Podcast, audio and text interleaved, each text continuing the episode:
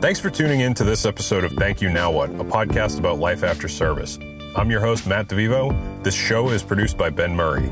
On today's episode, we spoke with Glenn Cowan.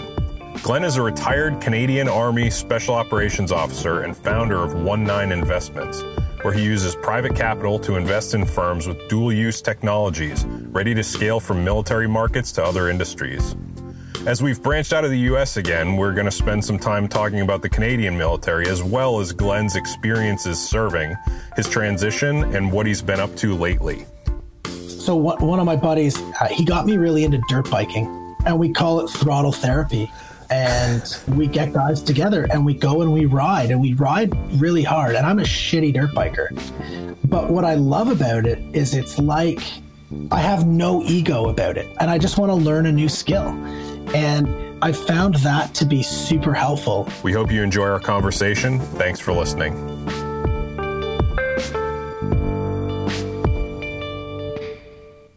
Where are you joining us from today? Ottawa, Canada. Yeah. Nice. And it is cold here. I would guess so. That's like mid-Maine, upper Maine, northern. No, go straight north of Syracuse, New York. Yeah. Well, I mean, latitude-wise. Oh, yeah. Like latitude-wise, yeah, we're up around northern Maine-ish. But yeah, straight shot north of kind of Syracuse. Cool. We do our cross-border target runs to stock up on all the good deals. Target, yeah. Where are you from originally, though? I grew up north of Toronto in a town called Markham and left home kind of early high school. So home to me is kind of cottage country north of Toronto in an area called Muskoka, which is slowly becoming kind of Canada's Hamptons.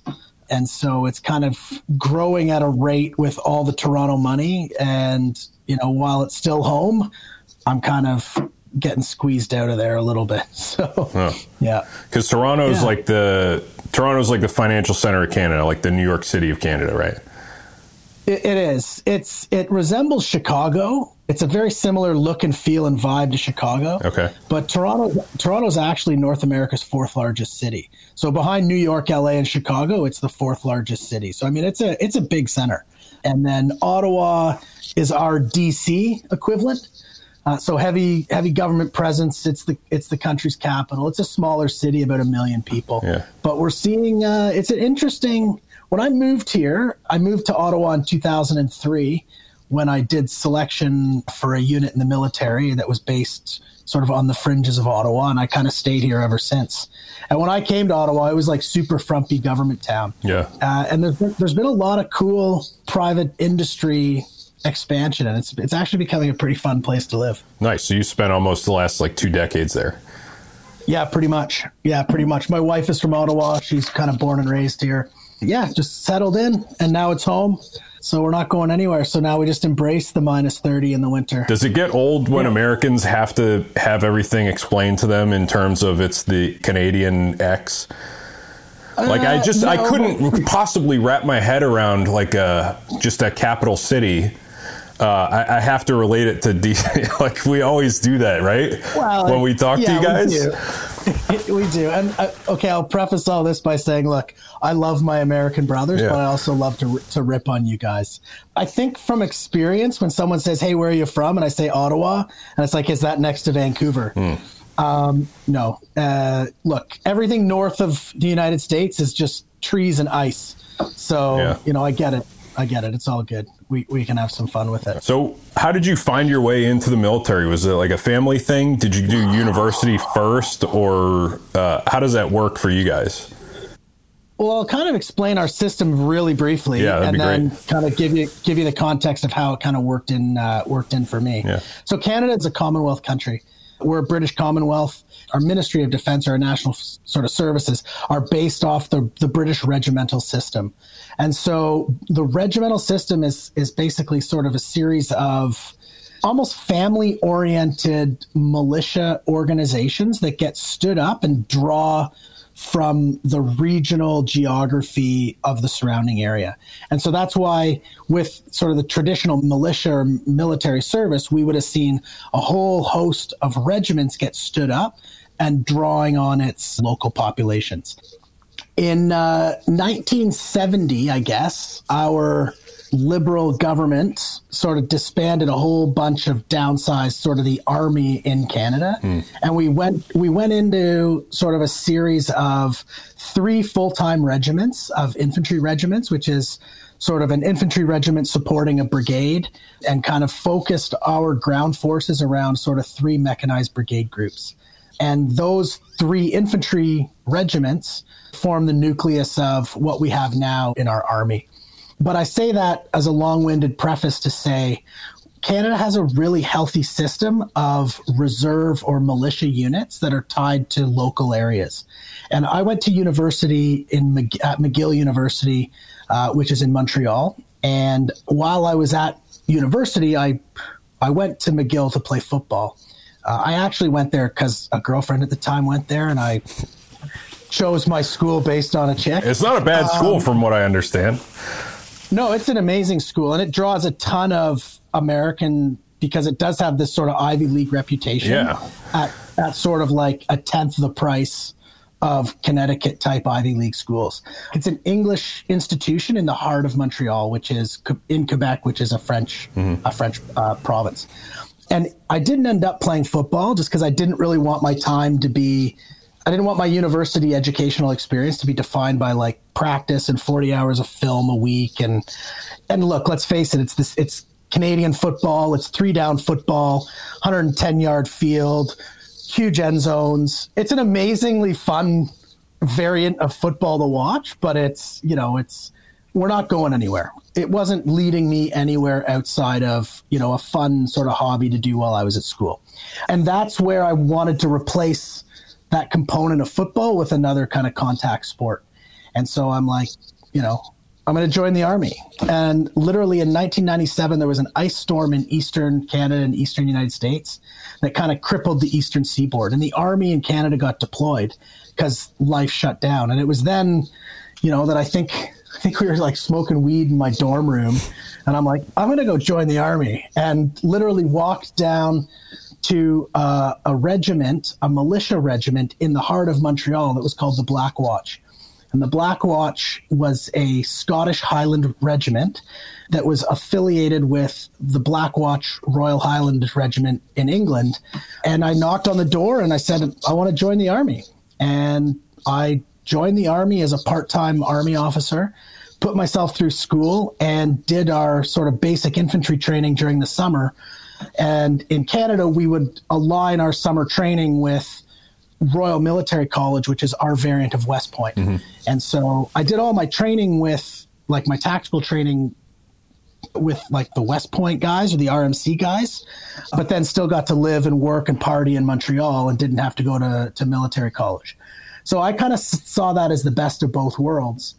And I fell in love with the military. It was like being a part of a fraternity that wasn't a fraternity.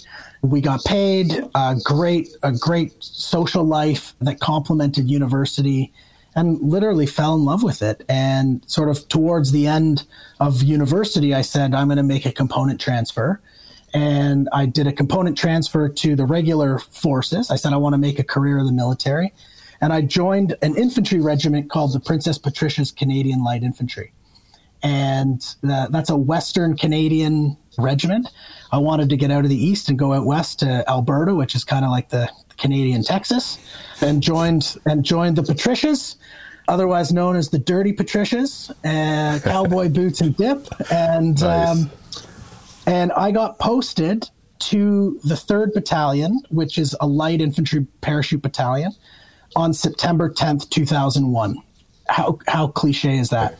And 3 PPCLI, or the 3rd Battalion as it's known, at that point in time was tagged as Canada's high readiness to support NATO operations. And under the NATO Charter, any attack on a NATO ally is an attack on Canada. And we literally, on day one of showing up for my first platoon in an infantry battalion, we got tagged with supporting the U.S. in the global war on terror. And that started a very rapid pre-deployment training, and sort of right into the fray, kind of in the weeks and months following 9/11. Wow, that's crazy with the timing. But also, I want to just kind of something that gets me as a really cool aspect of what you just discussed was the self-governance of the units in your military. Like, you went to the unit, knocked on their door, joined up, and then you shopped for an active unit after that. Like with us, it's you all go into this one gigantic funnel and then get spit out because it's very centralized. But that's incredibly cool. And it's very cool. And that's very much the nature of that British regimental system. Yeah. And so, you know, in the times of a lot of these units supported the Boer War or the South African War at the turn of the century. And then these regiments would have recruited very heavily from the local population as conscription happened and we started standing up massive support to the First and Second World War. And so these regiments, they're probably only measure on paper maybe like a company's worth of guys and gals that show up sort of part-time, traditional sort of primary reserve type soldiering, but the regiments themselves are steeped in really impressive history. And they more often than not draw some sort of a lineage to their British counterpart regiment, which is equally steeped in history. So, I mean, I was part of the Black Watch Royal Highland Regiment of Canada, which is an incredibly proud Highland regiment. So, I mean, not only did I knock on the door of the local garrison, but we would parade in full Highland dress. At the First World War, that regiment raised 3 battalions that fought for 4 years in France and literally bagpiped their way into battle. Like, it's pretty badass. Every regimental organization very much becomes like its own sort of family unit. And it's a really cool way to do it that probably wouldn't work in the U.S. just based on the sheer size and scale of your military. Mm-hmm. But in Canada, we have a relatively very small professional military. And so the disbandment of a lot of these regiments that happened, or the downsizing of them that happened in 1970, afforded the fact that there's still garrisons all over the country. Every town kind of has its local militia unit, and it has sort of the citizen soldiers of a traditional militia. Yeah. And it adds, I think, an incredible richness to our military heritage. It's pretty wild. Like the Black Watch is an example, even in Canada, has a battle honor from the Fenian raids when we were battling sort of the Fenian incursions from like Massachusetts north of the border in like the 1700s. And I got to fact check my dates and whatnot. But like, I mean, these are some, I mean, the history goes back quite a while. It's pretty cool. Yeah. It's always great to see a military unit that's had its history very well maintained, and you can kind of travel back through it. Totally. And again, with my main regiment, the PPCLI, Princess Patricia's Canadian Light Infantry, I mean, that organization has another really cool lineage to it. It was privately funded in 1914 by one of its company commanders.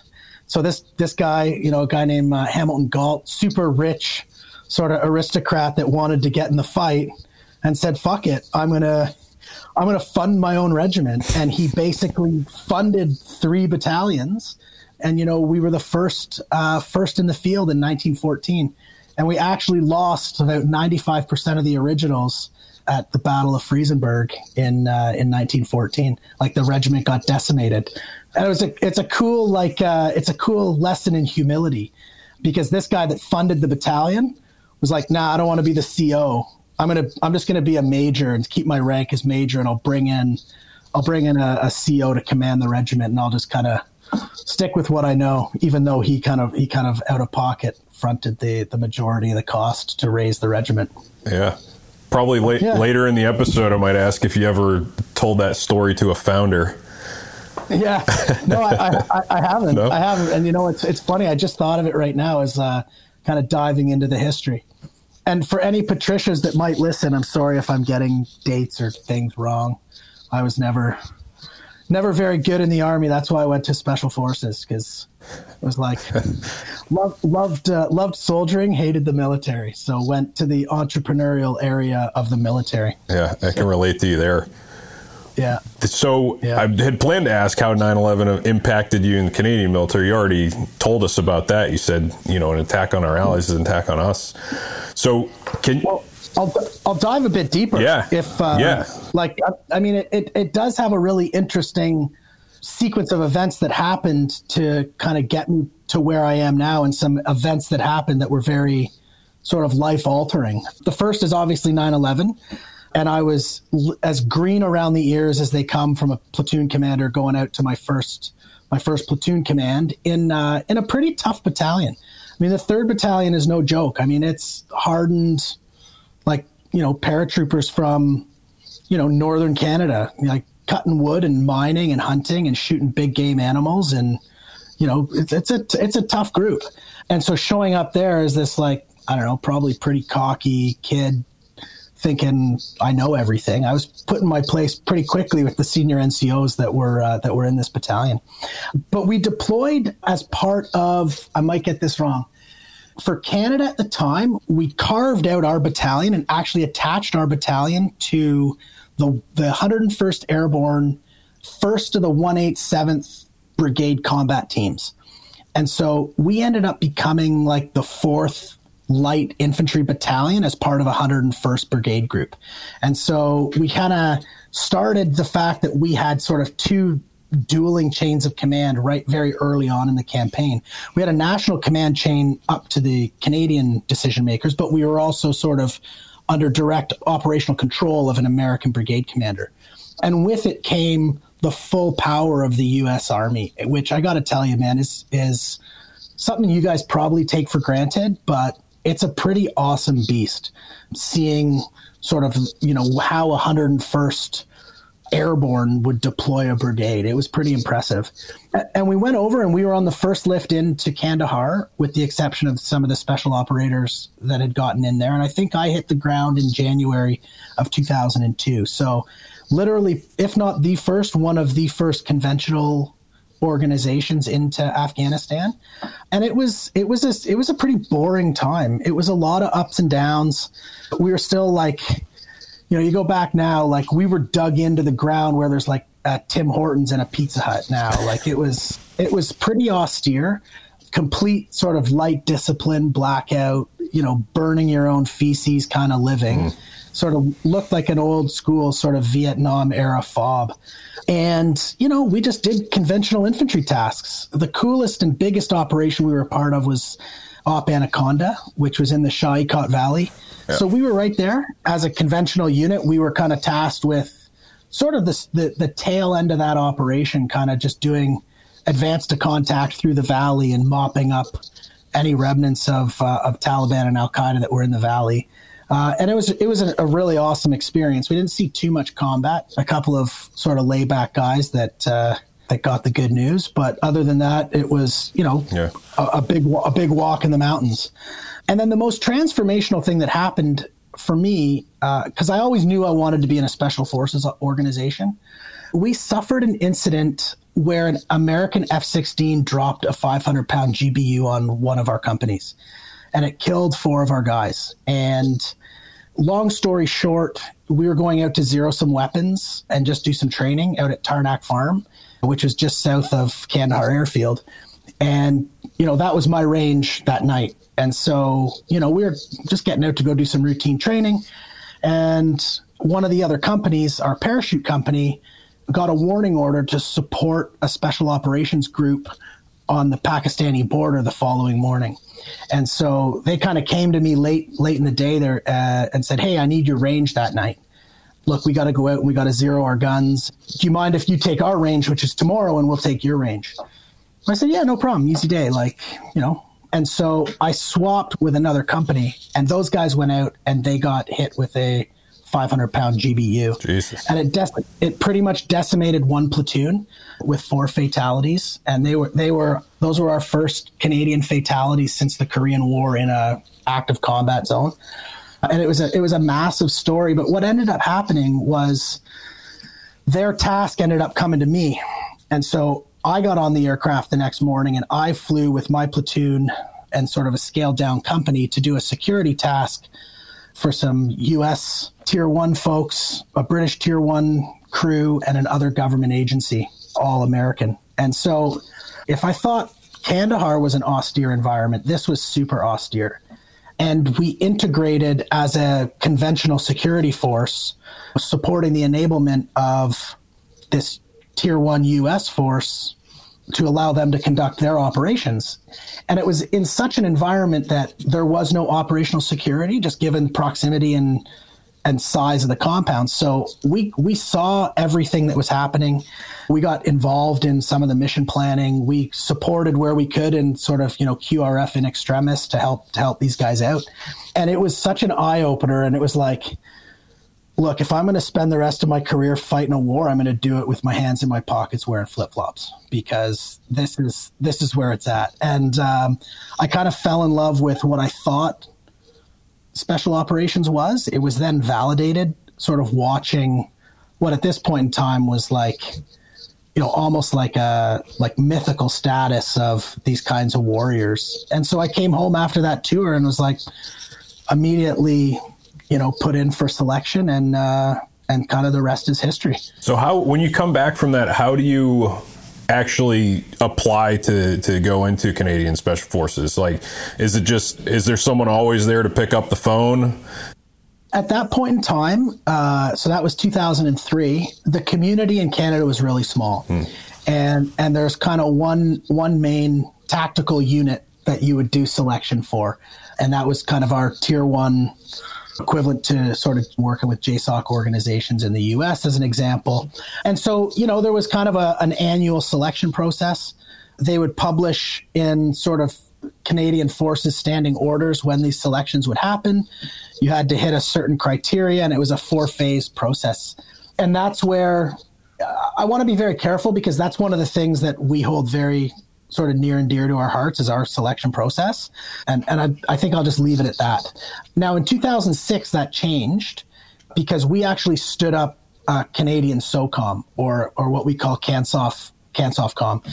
And with that, we had a higher headquarters, we had an aviation squadron, and we stood up, based on the combat that we were sustaining in Afghanistan, we stood up another unit that's a direct action unit called Canadian Special Operations Regiment. And there's some amazing operators and guys that work in that unit. So if anyone's listening, I won't bash the unit too hard, but I would describe that organization, and I think some guys would probably butcher me for saying it, is it's kind of like a mix between like an ODA and a Ranger battalion, if that makes sense. Canada's, our forces are very small.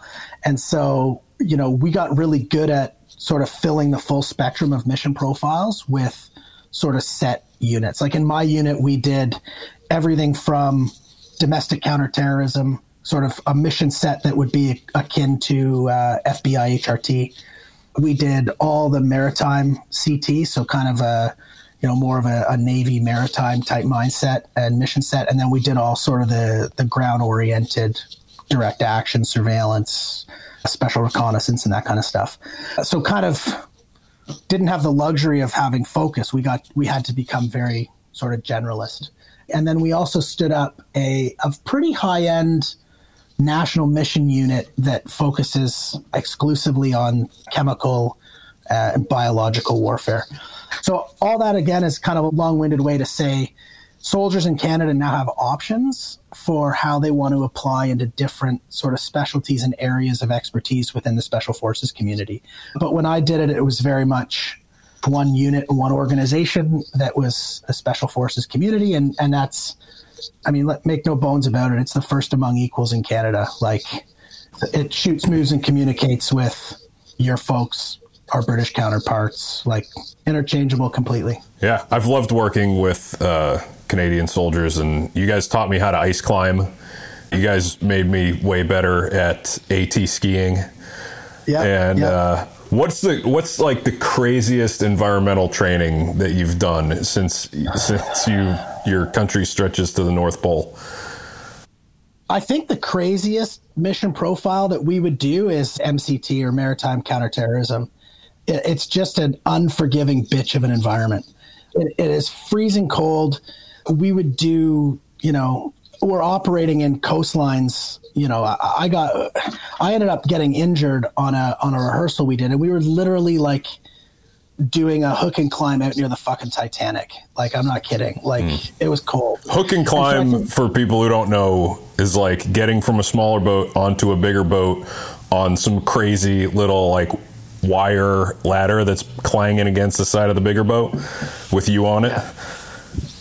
Yeah, I'm 260 pounds without my kid on. I'm not a graceful climber. But then I again, in the conventional army, we would do some just some hardcore Arctic patrolling, and it's a completely different way of living. I mean, it's, you know, the environment becomes a hazard. I was doing a 3-man reconnaissance patrol just for a training evolution while I was in the conventional army, and we were sort of way northern Alberta, like up close to the Arctic Circle, and we went through the ice, and we were hooped.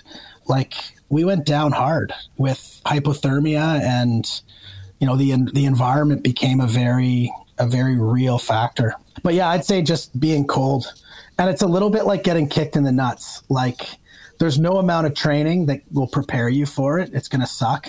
You can't get practice getting kicked in the nuts and have it not hurt. So, yeah. So you hit this point in the Canadian Forces in 2006 where you're trying to add a little more structure and perhaps more breadth. Did you have any influence on that? Were you at the point in your career where you were able to have any influence on that? Or what were some of the things that you saw that were happening that you agreed with or maybe thought could have done better? To answer your question, no, I didn't have any influence in it directly, but the commanders, like, we were such a small community. I'll just speak from the officer community. We were consulted by the senior officers, the unit commanders, the guys that ultimately went on to be 2- and 3-star generals, you know, who commanded throughout the organizations. They did solicit some feedback. We were very much a bottom-up organization. And so where time and opportunity presented itself, we would be involved in at least getting our say in terms of voicing opinion. Now, that opinion, treat it with what it's worth, right. You know. At first, I disagreed with it because it was a little bit of, there was some worry that someone's going to kind of like invade on your turf. When this new regiment, the Special Operations Regiment, was stood up, it was populated with some of the senior officers and senior enlisted from my unit. And so there was a little bit in the early days of a little bit of a, maybe a lack of clarity behind what they should be doing, what their identity should be, how sort of culture kind of takes root. And the whole organization wasn't very mature. Canadian Special Operations didn't really become a stood-up entity as part of the military until 1993. So it was relatively an immature institution at the time that this change was happening, yet we kind of thought, you know, there's no room for more guys on the block. But in actual fact, as I think the really positive was, it forced a professionalization and a maturing of a world-class, small but world-class special operations capability, as opposed to just a unit that's really good at CQB and doing direct action missions. It created a structure for us as an organization to force employ our own mission sets, which in Canada was actually pretty positive because our army doesn't force employ missions. Like in the US, you guys have your component commanders, and, you know, there's force-generated missions that go to the component commander or the combatant commander. I might get that wrong. And that combatant commander fights those force-generated units. We didn't really have that in Canada. We kind of had like one combatant command, and it was responsible for all operations, conventional or special. And then with the professionalization and the maturing of CANSOF in 2006, it allowed the organization to be its own sort of force employer where it made sense. It sort of put us on par with, like, you know, our general at the time was like a 1-star, but equivalent to like a JSOC and a SOCOM type capability. And so it allowed us to integrate and work at that level, and then internally to our country, sort of put a 1-star general on sort of equal footing with like his 3-star environment commanders, like Army commander, Navy commander, Air Force commander, and stuff like that. In the years following 9/11 or the years throughout which the global war on terror developed, how did people perceive the military or soldiers, or how did recruiting change? Or we honestly in America, we glorify the hell out of it. For a lot of people, it's, a blue collar job. For a lot of people, they're putting a lot on the line every single night. It's hard to discern, but we've definitely glamorized it here. We enjoy the patriotism, but after 2001, it's like it blew up, right? Yeah, it was a really positive event for giving our military the true identity of what a military is. What I mean by that is Canada has a very proud reputation of supporting the United Nations and being a peacekeeping army. And you would listen to, I would say, ill-informed people in Canada talk about, we're peacekeepers. And we're like, fuck that. We are war fighters. And a war fighter also can peacekeep. But make no mistake about it, we're not a peacekeeper. That's not an occupation. Yeah. I'm an infantry soldier. My job is to close with and destroy the enemy. And I can do that wearing a blue beret, or I can do that in a combat operation. Other organizations can't peacekeep. You need some badass guys with a tin of dip in their mouth and a bayonet on the end of their rifle to go into some of these environments and stare down some pretty bad people and kind of draw a line in the sand and say, not on my watch. You know what I mean? Right. And we were really good at that. But I would say collectively, our military kind of got tagged with, internal to our own country, being up this peacekeeping force, which is complete bullshit. There's a lot of proud history to our forces through the missions we did peacekeeping, but 9/11 afforded us the opportunity to take the gloves off. And it showcased, I think, to the people of Canada, a very unifying support to the military. Canada has its own faults with the government, not unlike some of the things you guys are going through with, divisive politics and right and left. And, it was our Liberal government, which is right now our current government, which is pretty left-wing, non-military. It was the Liberal government that put us to war. Which is pretty, I think it says something, for where we were at. It would be like the ultimate left-wing Democrat sort of being the one saying, let's go to war and let's cut our battalions to the 101st Airborne and go and smoke some dudes. And when we started receiving casualties, it really, really unified the country.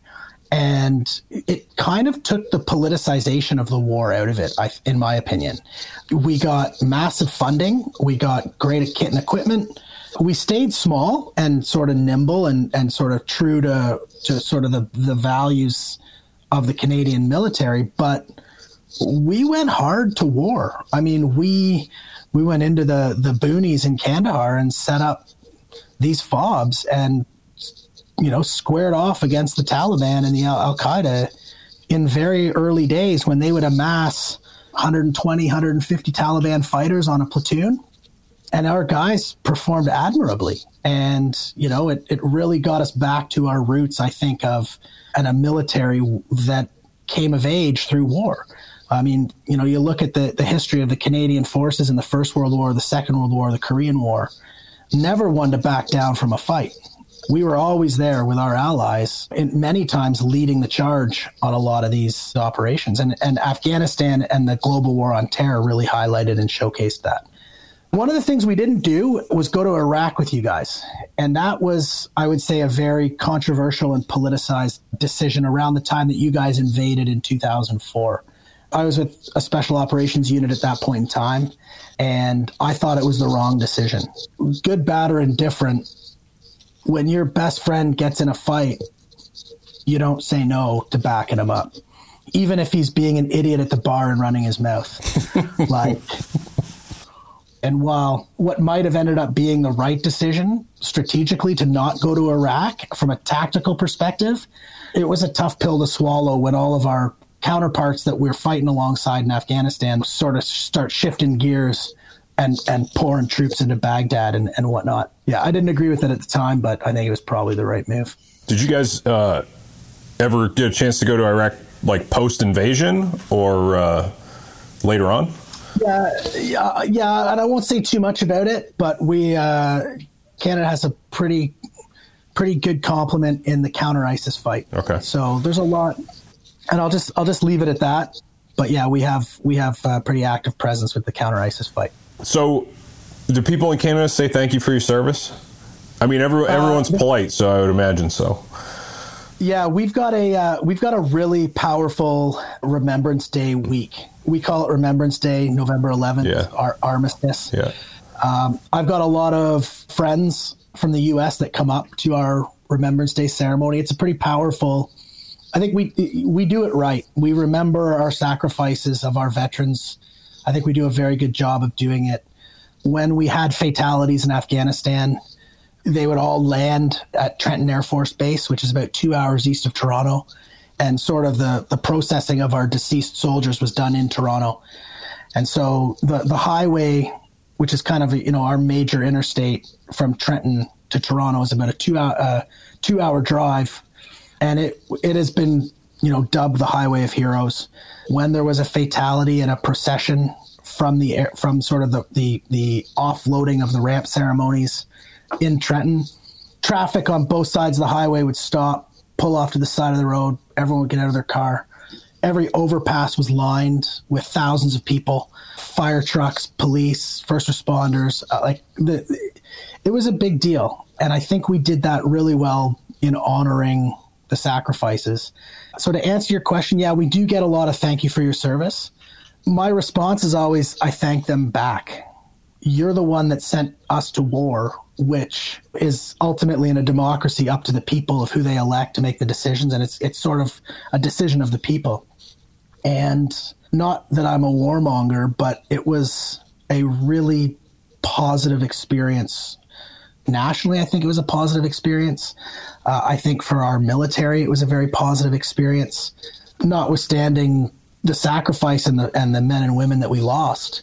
That's part of the business. Yeah. And it's what happens when countries go to war, but it's also why we have armed forces, to be able to exercise our politics by other means, which is essentially what the military is. It's an extension of politics by other means. And so I always kind of answer back, and I guess it might sound a little flippant, but I always kind of say, well, thank you for trusting us to go to war. Like, thank you for empowering us with the trust of the country to be able to do that. Because, it was defining. The best moments of my life occurred in combat and occurred on deployments. The closest friendships I have are because of those experiences.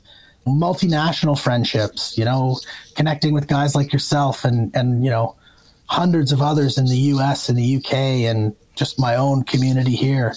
I met my wife on a mission. Like everything is, the best experiences of my life were because of, deploying in some of these environments. Was she a service member too? No, she's in the Royal Canadian Mounted Police. So our federal police force. Oh, cool. Yeah, I violated the no fraternization policy. So. All right, we'll let it slide. You guys did integrate women the way before we did, though, too, right? Yeah, with huge success. Yeah. Huge success. So, Canada's got a really good track record of being really forward-leaning and socially liberal. And, 50% of your talent pool is women. Not integrating that capability and their intellect and their ability to do the job is like kind of tying one hand behind your back. And so I don't know the date that we actually sort of integrated, but it wasn't like a stepped process, I don't think. I think it was, sort of under our Charter of Human Rights and Freedoms, which is kind of a part of our kind of constitutional sort of framework for how things happen in Canada. We had these equal rights. And so it wasn't, I don't think, I might be wrong, but I don't think it was like, well, they can do, logistics jobs, but not combat arms jobs. I think once the decision was made that like every trade is open, I think it was just every trade is open regardless of gender, to include special operations. I don't know, I've served with many women in conventional contexts. I've served with many women in special operations context, and we've integrated that, I think, very seamlessly. Did you ever listen to maybe any of your like American counterparts complaining about it, and you were like, hey, look, here's the deal. You should be more welcoming of this. Yeah, I mean, yes and no, because I think the discussion would get marred by gender, and specifically in the special operations community, I don't think gender had anything to do with it. I think it's culture and fit. And I know a lot of women that fit the culture better than a lot of the guys did. And so I think it was less about maybe gender roles. But again, and without getting into too much sort of operational detail about where women add a significant amount of value just from profile and whatnot, as you know, having a diverse force, whether it's multilingual language speakers, people of different ethnicities, people of different gender, you only enhance, I think, your operational effectiveness by being able to have different capabilities and different tool sets to put towards a problem. And, you know, a bunch of white dudes with death before dishonor tattoos and dips in their mouth, like, you don't really blend, if you know what I'm saying. Yeah, you kind of, you're fit for purpose, but for a very defined purpose. And I'll give you a great example in the conventional forces. In 2006, my old regiment, I was now with the Special Operations. I think it was 2006. One of the infantry companies, sort of a mechanized company group, we actually suffered our first female fatality in combat. And she was a captain named Nicola Goddard. She was a FUFAC, forward controlling party, sort of supporting the company commander with, you know, calling artillery and airstrikes. And I think, if I'm not mistaken, she got hit with an RPG and she was killed. And I think people thought the ramifications of the perception of a woman being killed would have different impact than a man being killed. But I think, to the credit of our military and the force and the people of Canada, it was just, we just lost another soldier. And it was tragic. But you talk to any of the guys in her company, and she was an incredibly effective FUFAC controller that integrated well with the company and did her job with extreme precision, you know. And it was sort of a tragic loss. And again, because the military's small, so everyone kind of knew her, but it didn't seem to have this like big blowback that people kind of thought. It was just, we lost another soldier, whether it's a man or a woman. And it was, you know, it was as tragic as the next day when we had an IED blow up a vehicle. It was just, we lost more soldiers. So it worked really well. And I mean, we have a female commanding general commanding our Middle Eastern mission now. We have female battalion commanders, females integrated in our special operations community. It works. It's great. Not to fast forward too quickly, but we need to start talking about transition from the military and then what happens after. Hey, this is Matt with some quick show updates. One, our show got its first t-shirt. That's right, it's a very cool design from our friend Chris Lang, who runs a shop called Southern Northern, so huge thanks to Chris. If you want to see the new t-shirt, you can check out our website at thankyounowwhat.com and click the merchandise link. We also posted some photos to our Instagram, so you can check it out there. The shirts are done by Cotton Bureau, which, for anybody looking to do this kind of thing, is a print and ship on-demand service, so you never have to carry inventory, which is great since we're hosting a podcast and not running a t-shirt shop. The shirts are great quality and very comfortable. I have a few others from Cotton Bureau myself. I've got my Thank You Now What shirt on the way. Anyway, head over to our website or our Instagram for a look at the new design and pick one up.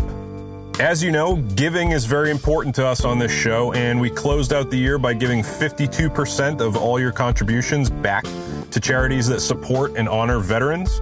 For every dollar you gave, 48 cents went to share in the show's cost of production, and 52 cents went to a greater cause, so we want to thank you for being a part of it. If you want to continue sharing in the cost of doing business, there are two ways to contribute, Patreon and PayPal, and you can find links to both on our website. We'll have more about Patreon in the second segment. You can also contribute directly to the nonprofits we've featured on the show by hitting up the website and clicking the nonprofits page. As always, you can find us on Twitter or Instagram at ThankYouNowWhat, or get in touch directly through the website form or by emailing thankyouNowWhat@gmail.com. Thanks, and let's get back to the show.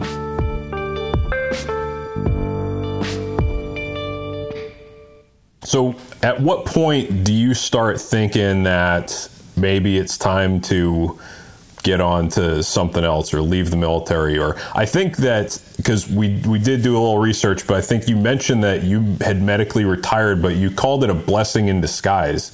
Can you explain that a little more? Yeah, for sure. I never saw myself as a career soldier.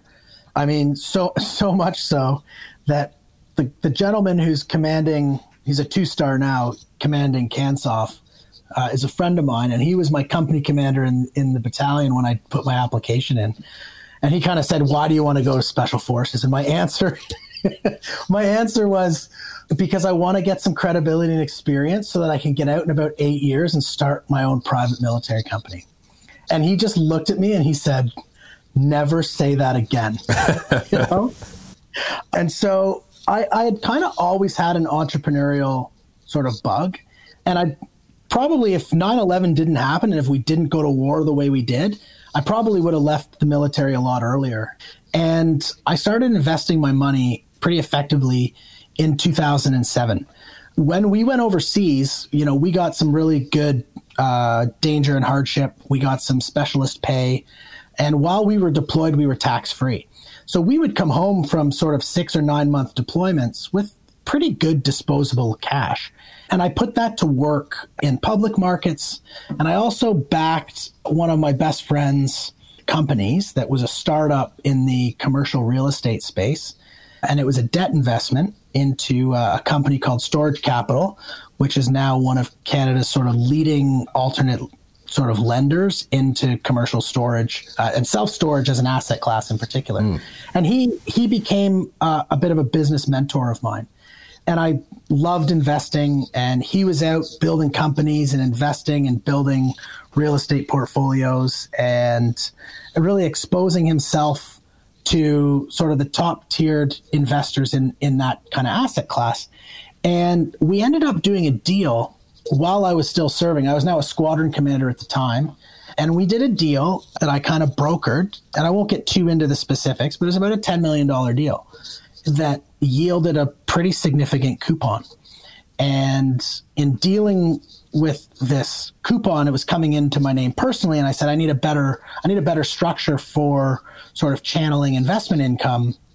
And that's when I incorporated 1-9, which is my company now, 1-9 Investments. And so I incorporated that in 2013, and it was a very passive investment company. But I always knew it would morph into something else. And so I started planning the kind of the concept of an investment fund while I was still serving, but didn't really know what it was going to do. And then in 2015, I got hurt on a mission workup for a rehearsal. I mentioned I'm not a very good climber, and gravity wins every time. And it fucked me up pretty good. But it was also, I knew at that point in time, it was time to leave. I was kind of coming to a decision point where I was near the end of my squadron command time. And the decision was, you're going to get promoted colonel. We're going to send you on sort of the command and staff college. And then you're going to go to do French training for a year because we're a bilingual country and you have to speak French, which, again, I don't agree with how we do our French language or our second language profiling in Canada, but that's another story. You're going to take a big pay cut. And you're going to get rewarded with a staff job in a headquarters downtown. And I was like, but I'm still got a lot to give to the community. And it just wasn't aligning with the direction. And to me, it became a natural decision point. And at that point in time, I kind of would have gone the institutional route and just continued to progress as a senior officer. Or that was time to kind of say, look, I've done everything I want to do. I want to give back, but I didn't want to just cut and run. So I kind of, worked with my boss and said, look, I'll take a job where I do recruiting and selection for a year. I'll run an operator course and I'll replace myself with new guys. I'll backfill and train the next generation of guys. And then I can kind of comfortably hand on heart say I've, you know, given back, but I left in 2016. And that's when you and I met. I didn't quite have the balls to start my own venture, and I didn't quite have the vision for what I wanted it to look like. And that's when you and I connected in New York, which was an interesting year. I learned a ton, sort of as that being my first sort of foray into the private sector, and ended up staying in that American company for about a year, and then just, you know, decided to go in a different direction. It's funny, it was actually while we were there, I went into Saudi Arabia trying to sort of develop new lines of business for that company. And we went in with a Canadian company that had just landed a big military contract with their special forces. And so we went in, I ended up doing a demo for that company and used that as a bit of a reason for being in Saudi to kind of pitch some of the stuff that we were working on. And that's when I had like the aha moment for the 1/9 and the venture fund. To go back to your question about the blessing in disguise, I was ready to move on. I did not want to be a senior officer. I did not want to be an institutional army guy. I had a plan in place that I had been working on, and I pulled the trigger and got out. And I used the injury as a bit of a crutch to kind of say, like, this sucks. I can't really be too operational right now, given the damage that I'd done, but it's time to move on. When you say that you didn't have the balls to do it, you're talking about... and don't let me put words in your mouth, but you came from a very steady employment, as we all do, where it's like from the time I was 18, I had a paycheck on the 1st and the 15th that was rock solid. And then with anything entrepreneurial, you have to be willing to give up the steady paycheck and take that risk. But I mean, you've got family to think about. You've got how many things to put on your plate at once. And then there's something I try to tell people too, just about transition in general. And I'm like, you know, if you come in from the military, the first thing is probably not the thing. 100% agree. Yeah. I'd say the first 2 or 3 things probably aren't the thing. Yeah.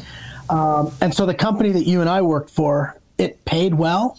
It was in an area that I was very comfortable in the kind of the security space. The team seemed great. It was a good sort of from a culture perspective. It didn't seem like a huge deviation from being sort of part of a small team that, you know, is working closely together and doing cool stuff. Mm-hmm. So there was a perceived cultural alignment. The pay was right, interesting work. And it afforded me, again, a year of seeing someone else run a company. And I was able to kind of look at some really good things that happened in a different entrepreneurial venture. I saw some things I didn't like. I was able to learn from some of my own mistakes that I made. And then ultimately, you know, arguably had things worked, I think what was happening there could have been pretty epic. But it's, you know, there was reasons to move on. And I kind of did the same thing with another company that was another. A good friend of mine was integrating drone systems into the Saudi Special Forces. And so we went over to Saudi Arabia and he needed some help. He's like, can you do a demo? I'm like, yeah, man, doing demos. I can do demos with my eyes closed. So we landed a big contract and sort of had this eureka moment of getting in the security space and trying to sell stuff is not the way to, I think, you know, create wealth in the world. I want to buy the companies that are selling these $100 million contracts to these different militaries. And it was while I was there, the military had bought these drone systems. And while we were there, we sold drone systems to Saudi Aramco, which was the largest company in the world, or is the largest company in the world. And the scale, the disproportionate scale that the biggest private sector company was buying compared to the military was astronomical. For like every 100 systems the military would buy, these guys would buy like one. And there's a big inflection point of the military being way ahead of the private sector in terms of innovation. And so we're seeing that. We see that everywhere we look. GPS, robotics, drones, even the internet, you know, lessons that we're learning from developing technology for combat that then sort of finds its way into the civilian marketplace. And so I've built a fund where I'm using my access and my knowledge of how the end users build, deploy, and innovate tech. And I have an understanding of what problems they're solving. And then I look to buy those companies before the rest of the world and the private sector even kind of knows they're a problem. And I've got a pretty interesting track record. And I don't know if it's just dumb luck or if I've actually stumbled on something that's working. Probably a little bit of both. So yeah, that was kind of the genesis of how 1-9 kind of took its own kind of form, because in those 2 years after transition, I didn't really even know what I wanted my own company to do. So it's kind of hard to start a company when you didn't even really know what to do with it. Yeah. And so I think those early examples of working someone else's vision are critically important.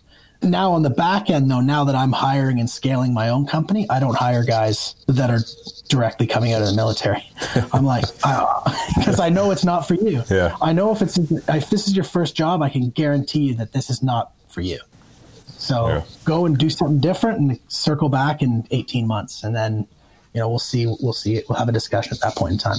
So having taken a non-traditional route into venture capital, and I say truly non-traditional because people throw around that term for anyone who came from the military, but you can come from the military and go to a business school and go to do that. But like, you've been doing this for a while, and then you already had your firm, and then you decided to, rewrite your thesis and then scale and then do it full time, kick the salary, kick somebody else's salary and then do it. How do you start building financial knowledge during the time when did you go to school for finance or economics, or how do you learn this while you're in the military? Because I can kind of relate to this too, because I took my own time to learn it, but it's not part of your day job. Yep. In a weird way, it could have been part of your day job. I mean, as a squadron commander on deployed task forces, I mean, I had huge budgets. I mean, massive budgets. Now, my job was to not earn a return. My job was to just spend the money, right? Not save and grow the money. So a little bit of a different aspect of this is where, in some regards, I think military people make horrible business people, because the military is not in the business of making money. No, there's no profit. You're a budget manager. Its sole job is to spend. Yeah. But I came from this entrepreneurial family. My grandfather was kind of a mentor. He's kind of like a Warren Buffett in the sense that he's a pretty frugal value investor. Mm. And from a very young age, he had us reading stock charts.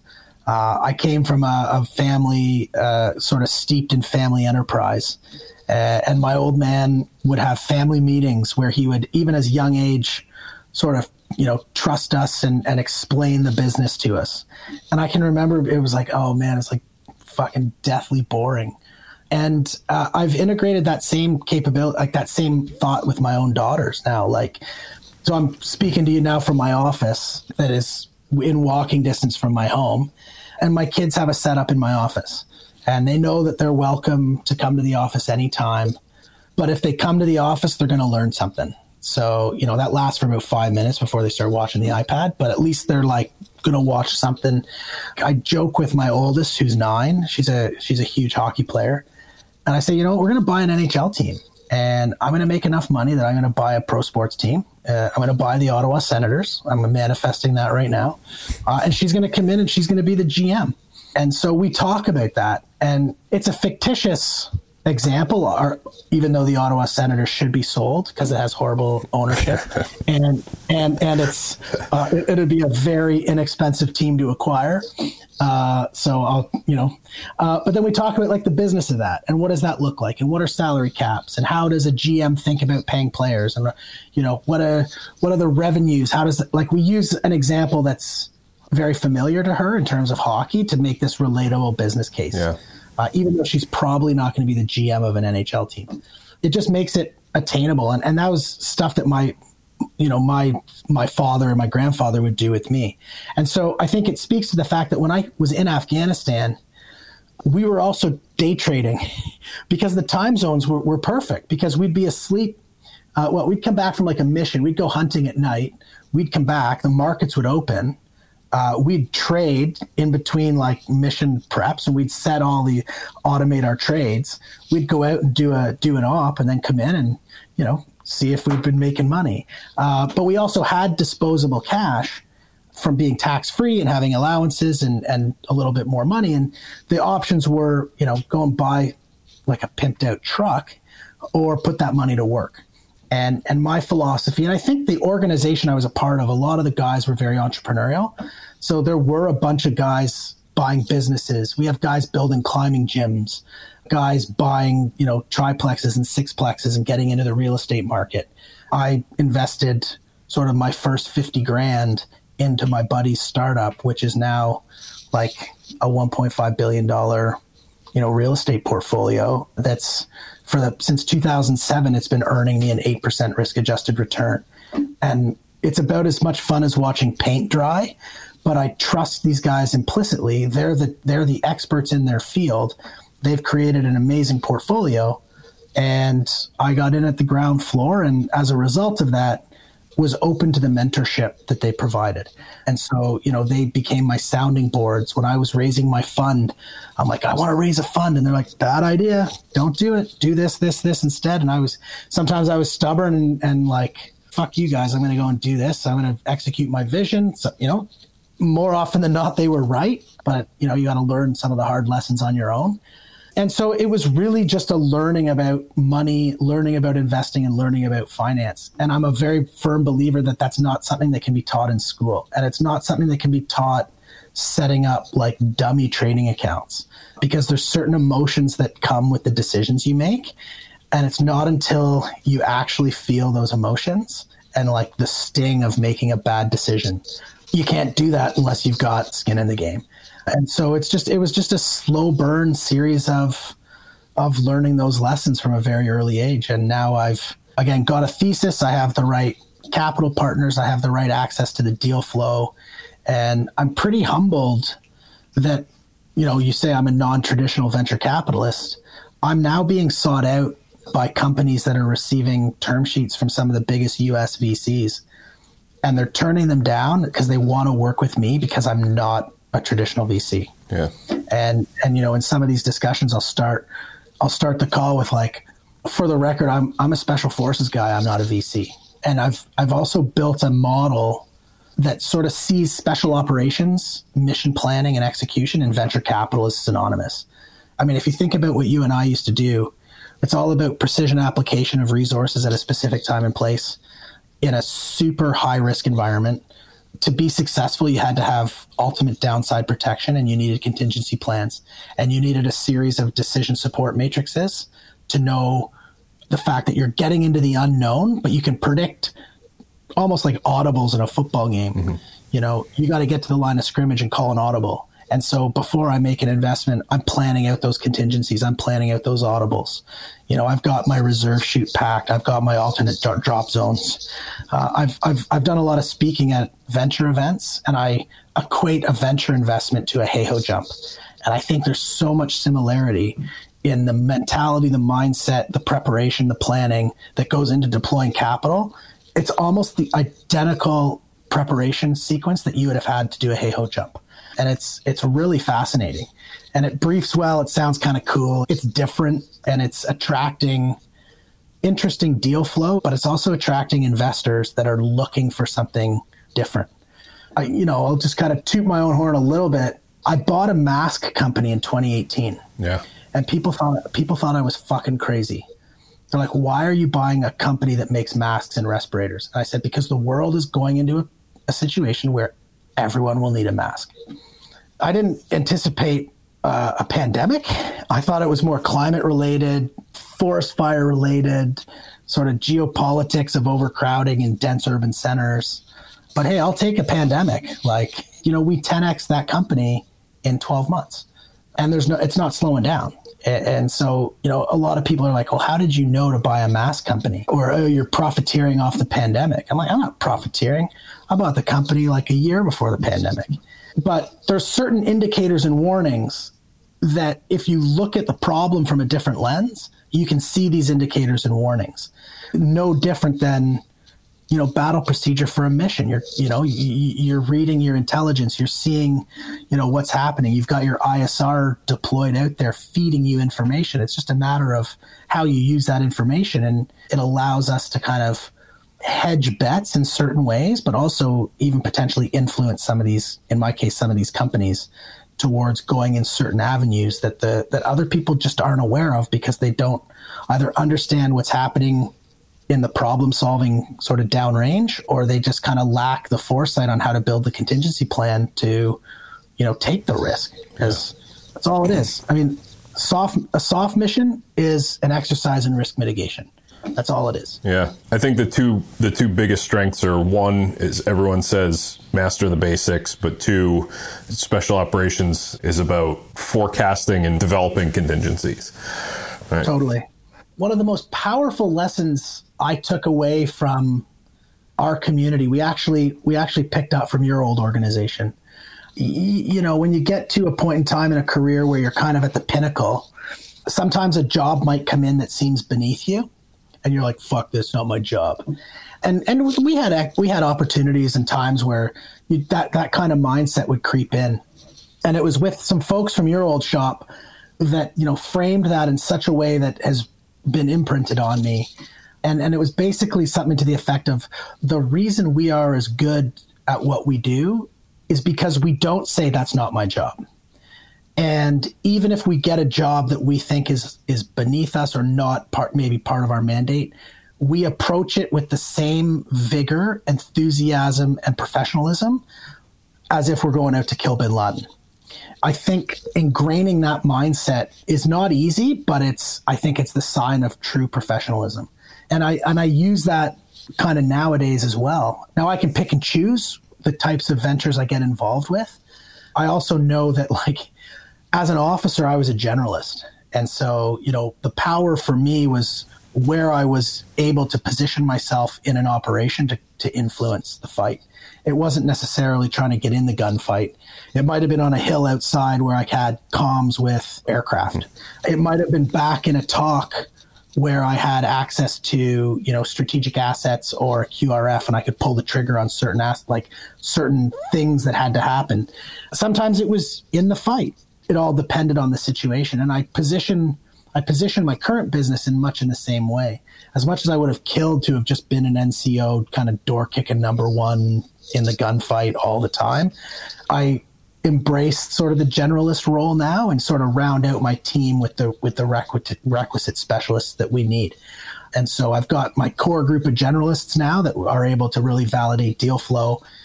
But when we need to bring in, like, technical diligence and the right subject matter experts, there's a good lesson in just being real with yourself about where your skills lie and, like, playing to your strengths as opposed to, like, trying to be something cooler. Like, I would have killed to have been a diver or a sniper. I'm like, that just wasn't my lot in life, you know. Yeah. But I know how to employ snipers. I know where snipers need to go. I know how snipers need to think. I know what effect I need them to deliver for me on an operation. I'm not the guy that's, like, dialing in the scope and pulling the trigger, but I know how to give them the right strategic guidance to deliver the effect that I need them to deliver for me. So I've used that in my business and in my investment sort of style pretty substantially. Yeah. So as running a VC entity, you're this node between your capital partners and your invested companies, but also you're running a team as well. Can you talk about how you deal with these different types of relationships? Well, with the portfolio companies, I get to pick and choose. Mm-hmm. So I very much think about assessment and selection models and analyzing management teams, much like we would have run a selection for special forces. They don't see that sort of methodology, but I have the luxury to pick and choose who I'm investing in. And then the relationship with them is, you know, generally, I don't want to be involved with companies that I can't be actively engaged with. I'm not a very passive investor, and my thesis is all sort of tied to my ability to influence that specific company. So I know I'm going to get my hands dirty and get involved, which changes sort of the day-to-day interactions with the company. If I'm leading an investment round, I'll like to take a board seat. So I'll have a little bit more sort of formal governance over the decision-making of the company, which lends a little bit more to a strategic decision-making mindset. Whereas I'll be tactically involved in a day-to-day, but when it comes time to like actually, you know, managing strategic decisions and resource allocation, that's kind of usually done at the board seat. With the team, most of the folks on my team come from the community. So, you know, we've got some really skilled guys that are technical experts. They're end user experts in sort of the innovation side of the house. And, you know, we've even got operators that have gone on to do their CFAs and are cutting their teeth on the financial analysis side of the house. They're easy to run with because it's like building a six-person debt or team or whatever you call it. That one's a little bit more intuitive. And then on the investor side of the house, it's a little bit like managing a relationship with your superiors. So if you equate it to kind of a chain of command, your investors are your silent partners, but they're really your client. So you have to kind of appease them. And those relationships will change based on sort of the characteristic and the way that they want to be informed. Some are want more like minute-to-minute updates. Others are pretty passive. So I'm a big fan of being an information push. Over-inform, over-communicate to the point that they'll just say, quit bugging me, leave me alone. And I'm like, great. So I sort of over-communicate and default to pushing information. With my main capital partners, it's a much more of almost like a daily check-in. I mean, we're building something together. My current partner is a $2 billion asset manager. So, you know, they have a gravitas to their credibility and experience in the market. And I know that they're way smarter than me. So with them, I'm on like pull. I'm trying to pull information from them, mostly for my own learning and to cut my teeth in my own sort of the business of being an investor, not just the guy trying to source deal flow and assess companies. That to me, that's the easy part. To focus in a little more on the portfolio company relationship, I think I read somewhere that you invest in kind of like dual purpose companies, ones that take either military technological application and scale them or find different uses. You know, how do you vet? How do you interact with these teams, I guess, more tactically? Yeah, great question. They're starting to find me, which I think is pretty cool. I still maintain a pretty high security clearance. My social network is still tied to just, I'd say, national security, special forces, and intelligence end users. So even without them talking about what they're doing in sort of day to day, I've got my finger on the pulse for what's happening in the world across sort of predominantly the U.S. and Canada, but extends into Britain. Understanding what these national security end users are working on, what keeps them up at night, and where there's gaps in an ability for technology to support their missions. One of the downfalls that any government has is its ability to spend efficiently. And so private capital can move with significant agility, and we can far outpace governments in terms of actually delivering a solution to these folks that are downrange trying to protect our national security infrastructure. That coupled with access to some of the innovation that's happening in these compartmented or classified programs and the relationships that I have with people that are still in those programs who know what I'm doing and know how quickly I can move, but also appreciate the value add that I bring, even though I'm new and I'm small in comparison with the other big funds. I intuitively know exactly what their problem is. And I intuitively know how to integrate whatever it is that they're doing, whether it's a piece of hardware, software, like I will intuitively know how the end user wants that to be integrated as a capability to deliver an effect. Most of the companies are coming out of the US national security environment, and I'm attractive to them because I open a market to them in Canada, which they are unable to open. So I'm giving them a new geographic market. I'm giving them a new federal government to sell into if we're doing sort of the dual-use technologies.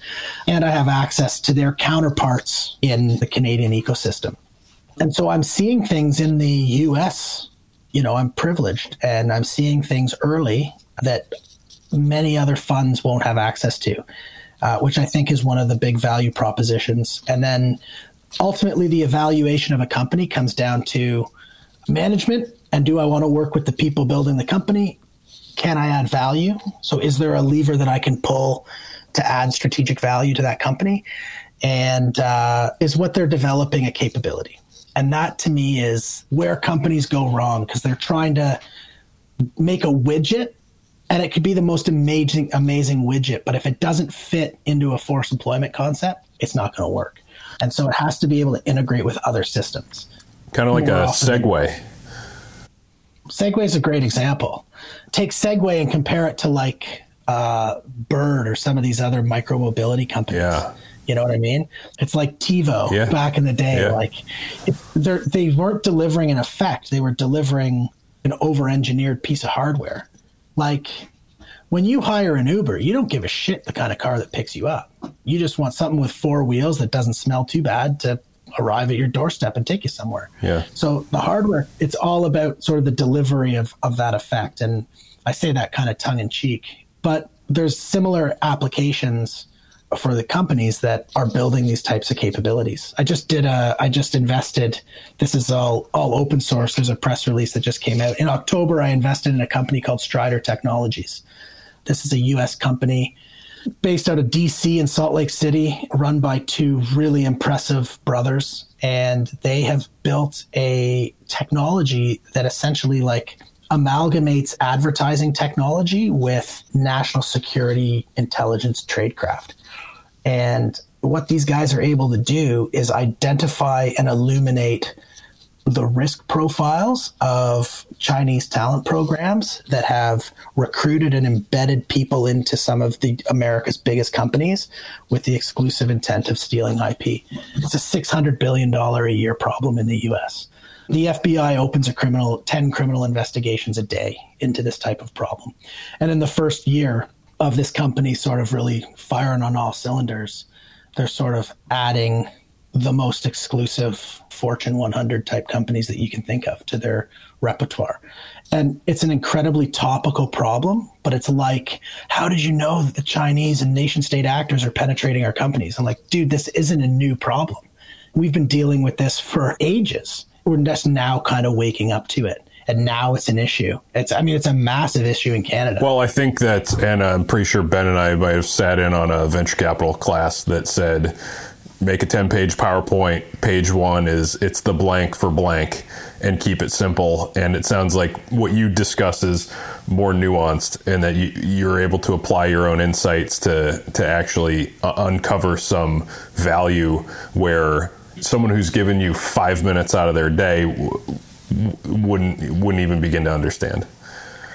Well, I think you're right, and I'm not saying I'll intuitively know within 5 minutes if I'm going to make an investment. One of my former commanders had a great saying. It's, I'm not always right, but I'm never in doubt. So, you know, I'm always 100% confident that I'm doing the right thing, but I might be wrong. So, okay. Did he say that about you, or was that one of his sayings? Oh, probably. Okay. I don't know. No, that was just one of his sayings. But again, it resonated with me, because it's just like, trust your gut. In the venture investing, we have a period of diligence that we're going to uncover the skeletons. If there's skeletons, we're going to be able to determine whether or not we want to actually follow through with the investment. But generally, more often than not, within 5 minutes, I know if I'm going to pull the trigger on it. I've walked away from a bunch of deals, and sometimes the deals you walk away from are the best investment you ever make. There's just that intuitive sense that this company gets the problem they're trying to solve. And if there's risk to generally the walking away, it's usually on the management side as to, you know, is this the right team to actually execute? Because at the end of the day, you're backing people. The only thing that's certain in the venture space is, one, the financials are wrong, and two, they're going to have to pivot their tech to actually find their niche. And so it's that agility and inflexibility that I think is often people's Achilles heel. They get so tunnel visioned in on their baby that they don't see the forest through the trees or understand the need to pivot to do what your customers or the market needs you to do. And that comes down to a personality leadership trait. Whereas all guys like you and I would have done is pivot, because we know that it's wrong. The intelligence is wrong. The Air Force dropped us in the wrong spot. My parachute didn't open and I'm landing in the wrong spot. Everything that we ever dealt with was wrong. And we would have to, you know, adjust, formulate a new plan, and continue to execute that mission. Yeah. And I like to align with the type of people that showcase that type of characteristic. Yeah, I know people probably bring up Shark Tank to you whenever you discuss this kind of stuff, but it was interesting to me to find out that they bring out this whiz-bang thing on TV and it looks great. They have a great presentation. And even when they get the TV version of the investment, right, the shark shakes their hand and gives them an offer. The clear majority of those don't go through. They don't pass diligence. Totally. My mask company was on Dragon's Den, which is the Canadian variant of Shark Tank. And they ended up getting a deal and it fell apart in due diligence. Was that before or after you? That was before. But I mean, it was interesting because it set a valuation. It's kind of an interesting show. I watch those shows, but again, they're TV shows about business. Right. It's not a business show. Right. It's a television show. But it's entertaining. It's just seeing people go in there woefully unprepared and just get torn apart. Hey everyone, Matt here again with a little extra support segment. I wanted to talk about Patreon here. Personally, I think Patreon is a win-win for content creators and listeners. On the content creator side, it's a shift from one-off transactional to accretive recurring revenues. Think Netflix. On the listener side, it's a chance to get more out of the shows that you already like, starting at an incredibly reasonable price. Ben and I both use Patreon, so we're speaking from experience. If you visit us at patreon.com/thankyouNowWhat, you'll see a few subscription tiers. So starting at just $1 per episode, you'll get free access to our monthly bonus episodes. We posted our first one in December with a little behind the scenes for the show from Ben and me. It's about 40 minutes. For $2 and up, you'll get to direct some content. That's right. We're going to be polling for some ideas for quarterly bonus episodes that we're going to release to the public. And we're going to have you vote on the topics. For $5 and up, we're going to send you one of our new t-shirts just for signing up. Quick note that each tier gets whatever the lower tier gets too. Anyway, head on over to patreon.com/thankyouNowWhat to check it out or find the link on our website. Thanks, and let's get back to the show.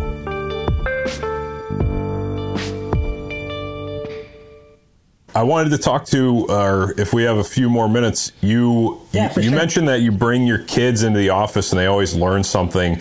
We've had some other guests on, and something that I think is really impactful is transition on your family. And I know your kids are still pretty young when you transition, but they're still there. How did life change for you? Was there extra struggle there from now not traveling as much? Or I'm sure you appreciate all the quality time now, but how was the adjustment? It was hard. It was really hard. And I'll get a bit vulnerable because I know in a lot of the discussions I have with folks that are leaving, it's like they might look at things and be like, oh, well, I'm struggling and you're not. I'm like, man, the struggle is real. Transitioning is hard. I drank way too much. Part of my injury that I had was a really significant head injury. And so when you and I met in that first year, I was like lubricated the entire time on booze. I was telling myself and selling myself a fictitious story that was complete horseshit. I was convincing myself that things were great. I was an asshole at home. I was having a really difficult time. And in the middle of that, added to that, my wife started deploying a lot. So we had like a really interesting role reversal where I went from being the guy that was always deploying to her always deploying, and I was kind of left alone with the kids. It was super hard because I was undergoing a bunch of surgeries at the time. So I had 5 surgeries to fix my back and my hips. I had a head injury that I wasn't dealing with properly. I was, like lubricating with booze and not fixing the issues, thinking I was doing an okay job, like selling myself this like false bill of goods that, yeah, you're doing fine, everything's good. And it wasn't. I wasn't super present. I wasn't really engaged. And it wasn't really until this year, I'd say, with the pandemic has actually been, again, a really positive experience because it's just kind of forced this entire reset. stopped the traveling for both me and my wife. So we've actually, you know, I'm now 4 years out of the military, and I'd say this is the first year that's actually seemed kind of like normal.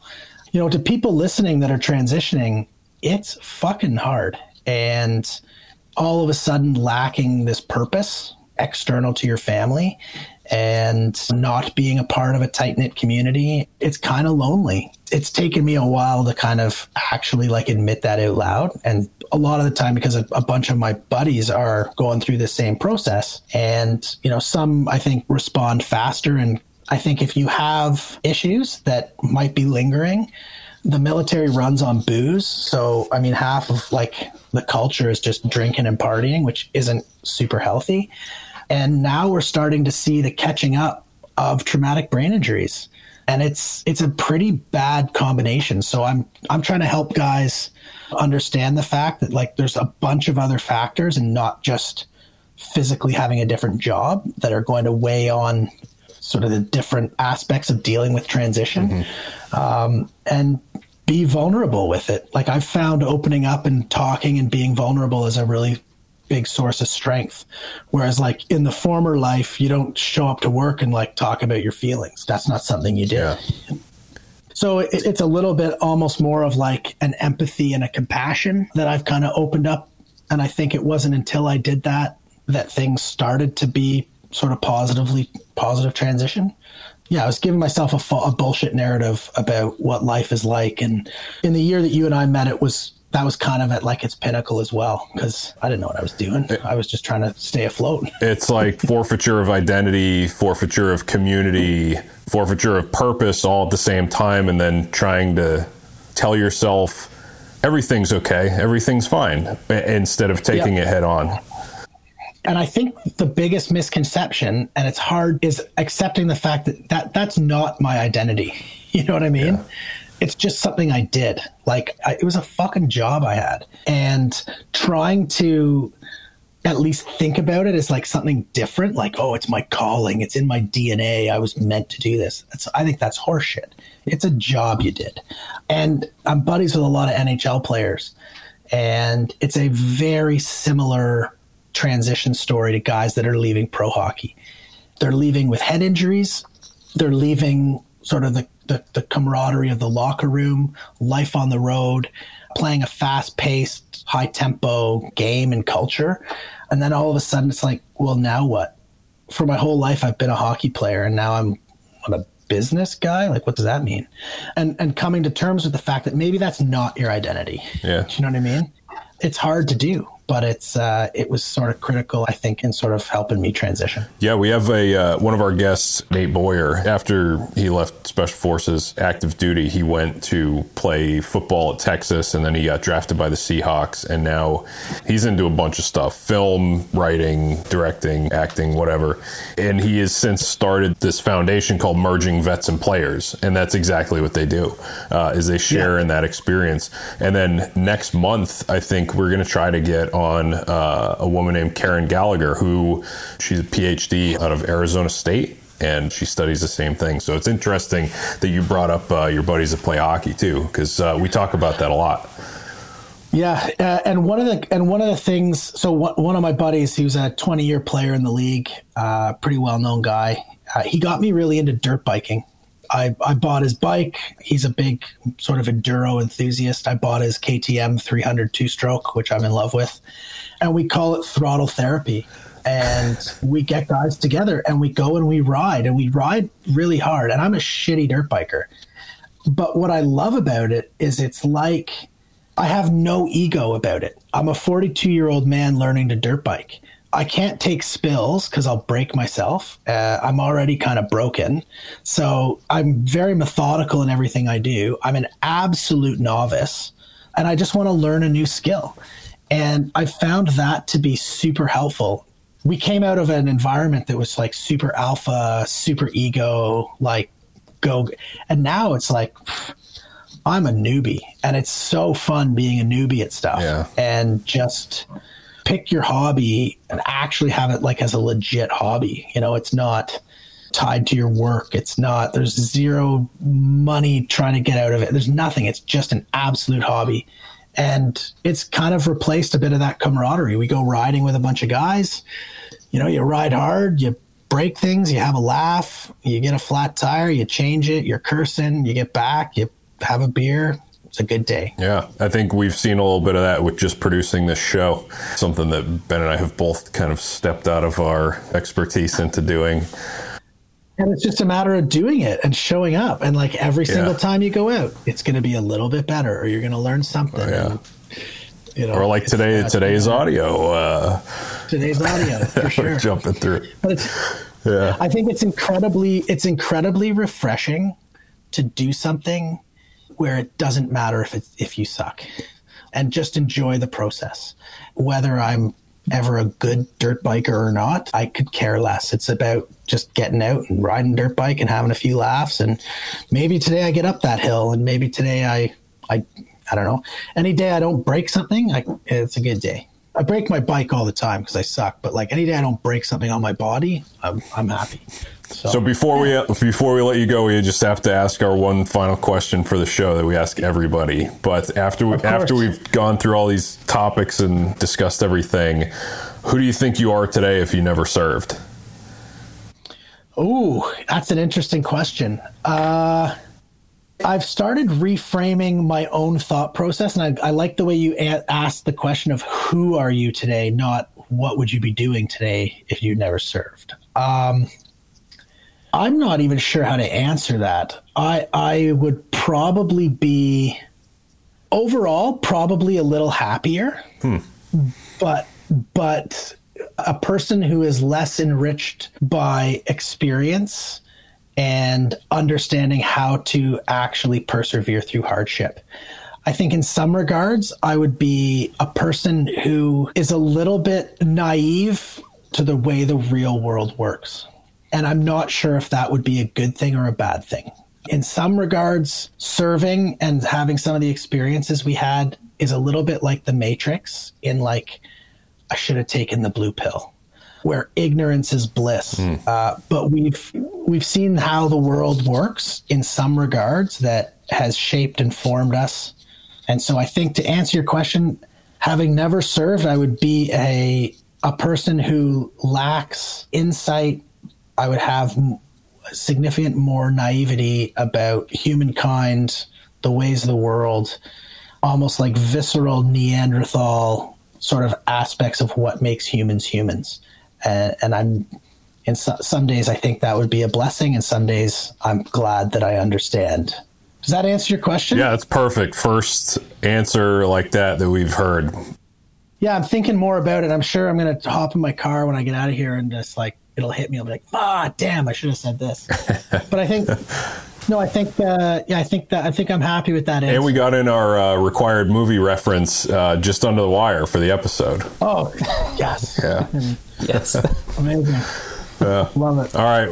It was great to catch up, man. And we really appreciate you being on. Hopefully I don't have to wait another few years to see you again, and we can be in touch, especially when the pandemic is finally over. Awesome. All right, brother. Thanks, guys. Thanks for tuning into this episode of Thank You Now What, a podcast about life after service. Be on the lookout for Glenn finding the next best thing and guiding private capital to fuel growth across industries. As always, thanks for listening to us. Please subscribe, rate, review, follow, and join us next time on Thank You Now What.